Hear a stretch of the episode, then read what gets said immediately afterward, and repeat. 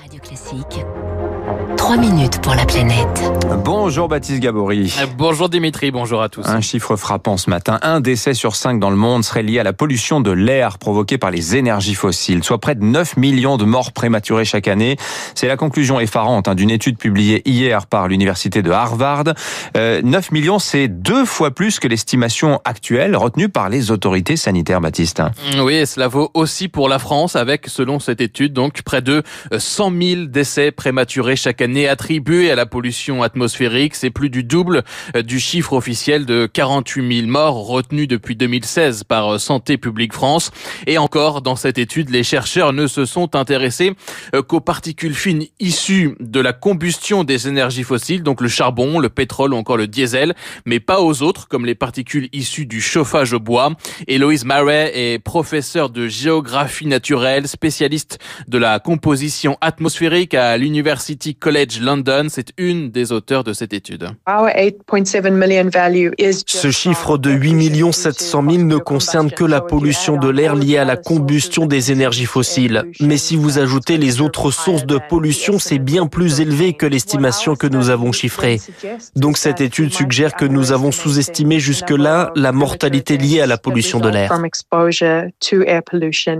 Alors comment expliquer hein, cette euh, différence? Les auteurs ont utilisé un nouveau modèle de transfert de la pollution dans l'atmosphère, mais aussi ont intégré les dernières données sanitaires de l'impact de la pollution. Les épidémiologistes de l'université d'Harvard ont développé un nouveau modèle dans lequel ils ont intégré les dernières études sur les conséquences sanitaires d'une exposition à de fortes concentrations de particules fines, mais aussi à de faibles doses. Et nous avons constaté que les effets sur la mortalité sont bien plus importants que ce que l'on pensait.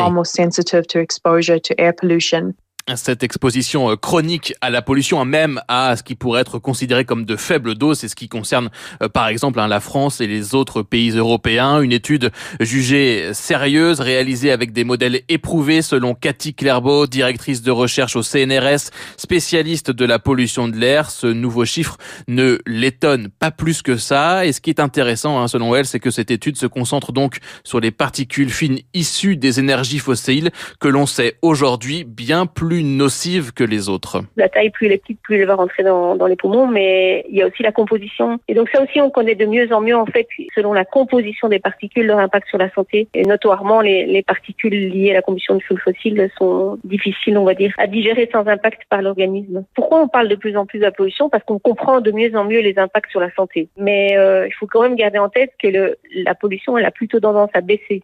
Les auteurs soulignent en effet que cette pollution depuis 2012 a baissé, notamment en Chine, ainsi que le nombre de décès. Mais la Chine concentre toujours plus du quart des victimes mondiales, un près de 2 millions et demi de décès. Chine et Inde comptent à elles seules pour la moitié du bilan mondial. Le Bangladesh, l'Indonésie ou encore les États-Unis figurent également parmi les pays les plus touchés. La combustion des énergies fossiles pose, selon les auteurs, un problème climatique, mais aussi donc un problème majeur de santé Baptiste Gabory, merci à vous.